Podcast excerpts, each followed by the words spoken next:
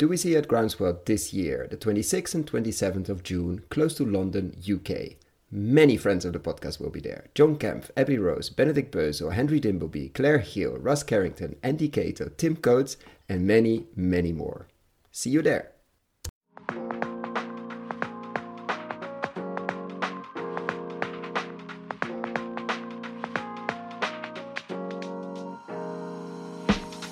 Welcome to Investing in Regenerative Agriculture and Food. This is a special dedicated series on transition finance. Why are we recording this series? Many farmers are ready to speed up their regenerative transition. They've looked for learning, done the courses, read the key books, hosted the gurus on their farms, explored farm size regenerative designs, and most importantly, started their pilots and feedback loops. This is where transition finance is key. A local bank loan often isn't feasible because of the short duration, lack of flexibility, and the farmer's lack of collateral. Furthermore, there's a limit of how much equity a farmer is able or willing to give away. That is why my co host, aspiring to be regenerative farmer Benedikt Bösel, and I are embarking on a journey to find out what are the key principles of transition finance for regenerative farmers we are interviewing leading practitioners in the regenerative agriculture and food finance space. They share their insights how they would finance the speed up of the regenerative transition on Benedikt's 1000 hectares, which is almost 2,500 acres, farm in Germany close to Berlin. This is an open process. We are sharing our lessons through the podcast episodes as we go along. We don't have the answers yet, just a lot of questions. So please share with us any examples of transition finance you've seen other inspiration, people to interview, etc. Get in touch via the contact page on the website investinginregenerativeagriculture.com. That is investinginregenerativeagriculture.com. I want to ask you a bit on the vision of the farm, but actually beyond the farm, because you, you look, in general, you look beyond things. So you founded this, the Good and. Can you explain a bit what that is and what your beyond farming vision entails? Um, yeah, for sure. Um, basically, so the idea is because we are situated one hour east of Berlin, we obviously have a, a, quite a good connectivity for people that you know who are interested in those kind of uh, yeah those kind of questions that we work on. And and as I said, like you know i believe that the role uh, of us as farmers is is far beyond what, what, we today think of you know. It's not only primary production it is and it can be so many more fascinating things. So we have a well we, we framed a name so to say for that concept which we call beyond farming which really consists of three different parts. It's it's beyond sustainability which is of course you know the, the whole idea of saying well we don't want to just sustain you know we want to make it better so we find or we're looking for uh, different forms of, of multifunctional land use models and bring them here on our challenging environment with the low precipitation and, and, the, and the sandy soil, test them here, develop them here, and see how they can be done in a way that they are socially, ecologically, and, and, and economically, let's say, beneficial.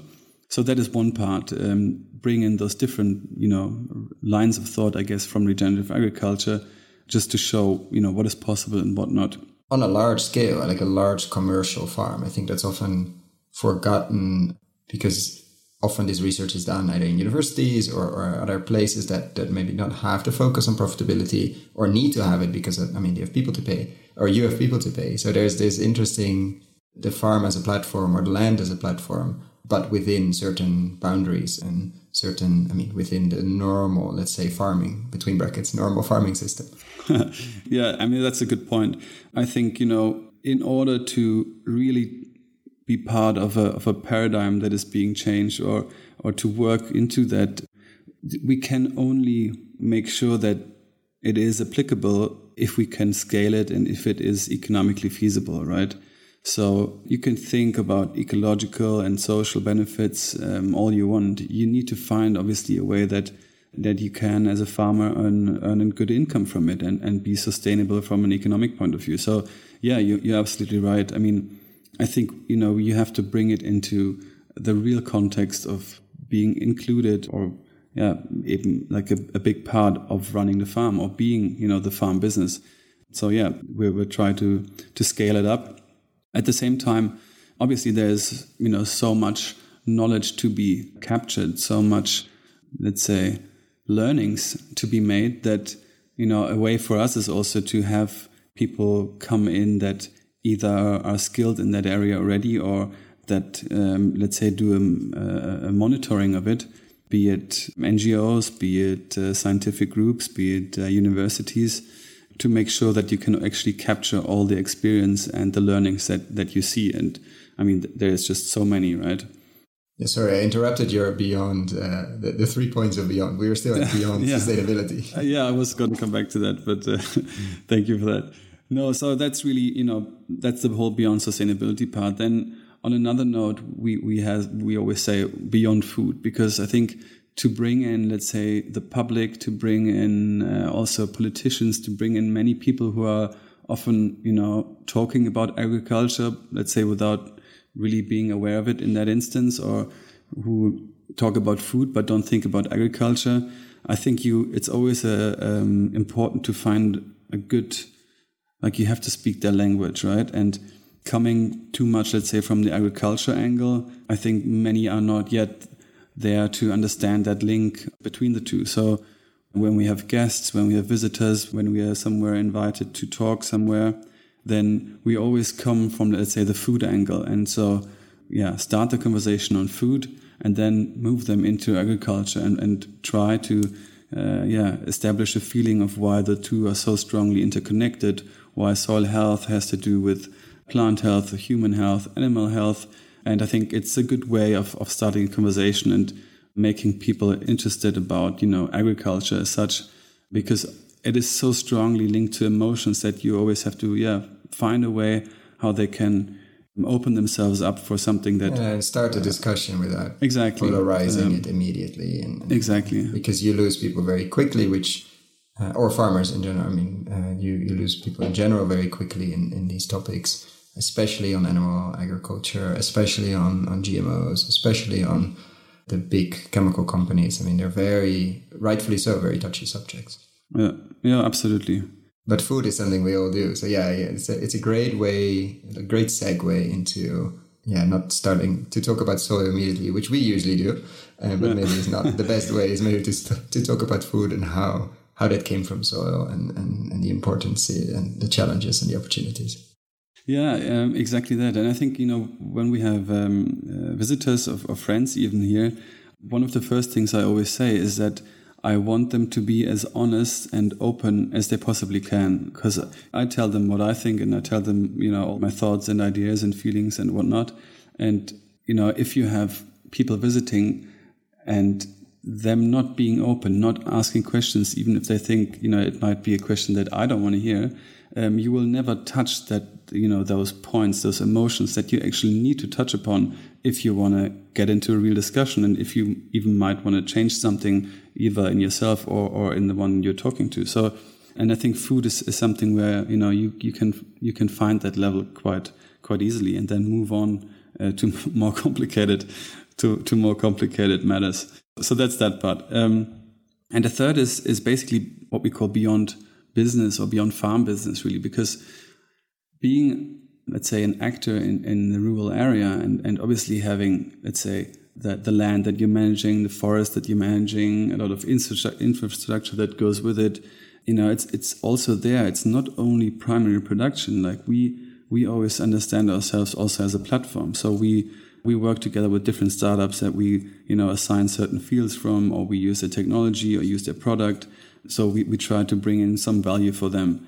Um, at the same time, basically we um, lease land to um, a couple that is starting a market garden now, and then the land that we're leasing uh, is is for us actually not too good to um, to cultivate, but for them it's everything, right? So there's huge potential in that, and also there's some synergies. But it goes beyond that. It goes through basically educating people, right? I mean, uh, you could invite schools, you can invite other kids to say, look, um, you know, just use the use the land for, for educating, use the land for, for all kinds of things. Uh, and it either, uh, it, it, it, either goes beyond that, um, thinking about art, um, thinking about, yeah, different alternative models of, of, of Tell me about the gigantic root system that you had, had, had, had arrive on your farm uh, as yeah. part of an art project. Yeah, I'll, I'll, upload a photo of that. But basically, so we have this. Uh, basically, the area where we live here and where we farm is pretty much where the war ended. Um, and uh, so all the old oak trees, I mean, they have, you know, they have seen it all in, in a way. And next year in spring, we're celebrating the 75th anniversary of the ending of the war. And for the internationalism, the Second World War, we're talking about. Exactly, exactly. And we met this artist who's always been, you know, involved in uh, in history, German history, and also working with wood. And I said, man, what do you think about doing something together? I would love to do some sort of art project. And um, so we thought about that idea and, and, and, went back and forth. And he said, don't you have an old root of an, of, a, of an oak? Uh, and I, I was like, yeah, of course, we have plenty of those. So we found this huge oak root, which is, I don't know, five, six meters wide. And, and the tree is, is estimated to be around 200 years old. So basically we took it out of the, out of the earth. Um, and carried it on uh, on the estate. And now it's there to dry. And next year we'll uh, we're hoping to be able to put it in in, in front of the or on the stairs of the Reichstag um, in Berlin, and the, the the the art curatorium of the Bundestag will will discuss it and, and think about it in January. I think so. Which is the crossed. Parliament building of, of Berlin, right? Yeah, that will be exactly a nice symbol. Yeah, getting getting the roots Roots. I've seen it. It's, I mean, we'll put a picture. It's absolutely massive. And as it should be, as a, it's a 200 plus year old tree, but still it's, it's very impressive to see the full or a big part of the, the root system uh, above ground and not in the soil. Yeah. I mean, it's incredible. And I mean, I think also, I mean, the root is something that, you know, many people often don't think about. And if you see that structure, I mean, it's just fascinating. I mean, it's really, you know, changing your look on things. And I think that is really something that we have to do on such a great scale. And that is, I think, why art takes or has to have such a huge part of that whole discussion we have today about, you know, changing the way we think about ecosystems, changing the way we think about certain, let's say, economic processes, the setup of companies. I mean, that is all somehow involved with with the horizon, at least of the yeah. I think in, in terms of art and education, uh, there's an enormous role to make things visible, like the root system, to make regen ag visible, to make the damages of the current ag system visible, to make the potential and the imagination. I think it's uh, there's a huge role for that, and uh, something with like the aesthetics of things and the taste of things. I think are very closely connected and, and make all of these discussions just a lot easier and, and a lot more fascinating, honestly. And I want to shift gears to we're going to be extremely practical. We're going to uh, unpack a bit the the farm and we already mentioned a few things, but I want to start with a question actually. Why are you spending your time on a Friday afternoon to start on, on what could be quite a, uh, an extensive journey to explore transition finance, not only for your farm, but actually the principles of transition finance for many other farmers, let's say in Europe, but also actually outside Europe? What, what made you choose to take on, next to all the, the farming, the root systems we discussed before, to take on another project? That's a good question and, and um, one that that I've heard before, I guess. But um, when it comes to this podcast and the whole question of transitioning finance, I think you know there's so many young people, there's so many progressive thinkers, there's so many progressive farmers that are you know realizing the situation that they're in. Obviously, there's some you know that are fighting to somehow stay alive uh, not only the farm but the families, the work, you know, the passion that they have, the love that they have for farming, and I think those are confronted with incredible problems and incredible, let's say, tasks ahead. So there's that whole group of people who are pretty much forced to find a new way. I mean, they are running out of options, and I think for them, transition financing in a way that still gives them enough flexibility, that gives them enough freedom, that gives them the chance also let's say, from a psychological point, really, a time to adapt, time to think about new ways, time to yeah widen the horizon. I think that is you know a huge area for people who are you know passionate about agriculture. Yeah. Exactly, and and they really need it.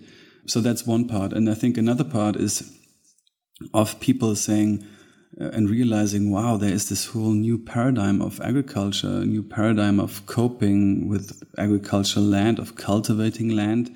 There's a whole new meaningfulness of doing agriculture.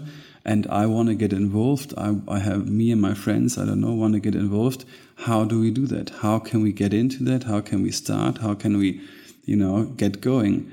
So for those people and those potential also new farmers, I think they are exactly at that point where they say, well, how can I actually start? Because not having the land, not being in, in that industry already, it's close to impossible to get going. And then there's a third group, which I guess I, I, I kind of consider myself uh, part of, that is, you know, already farming, maybe also faced with a couple of potential difficulties, but also incredibly interested to develop further, to to go new ways, uh, and and at the same time seeing the incredible potential of it, but at the same time having a certain responsibility towards employees, towards family, towards maybe oneself, but also obviously towards the land. And I think that group is also saying, well, you know, we've read all the books, we know, let's say, the characteristics, we see the potential, we want to do it, we believe we can, you You've know, hit pilots, a market.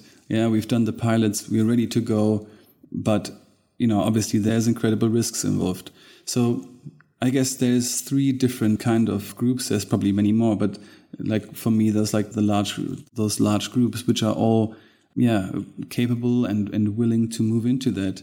And just because yeah there's there's so many people considering it but all of which have to kind of go in, in unused waters. How do you say it? Untapped waters. Yeah, uh, in unknown waters. Yeah. in, yeah, exactly. And but still, I mean, it comes back to it. Still doesn't mean you have to do this. So I want to definitely thank you for your time and that we're we're gonna explore.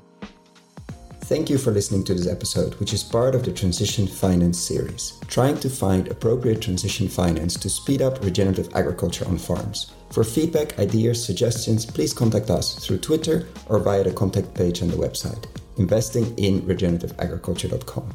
Please share this episode with a friend and give us a five star rating, which really helps others to find the podcast. All the episodes of the series can be found on the website and in your podcast app. Thank you and see you next time.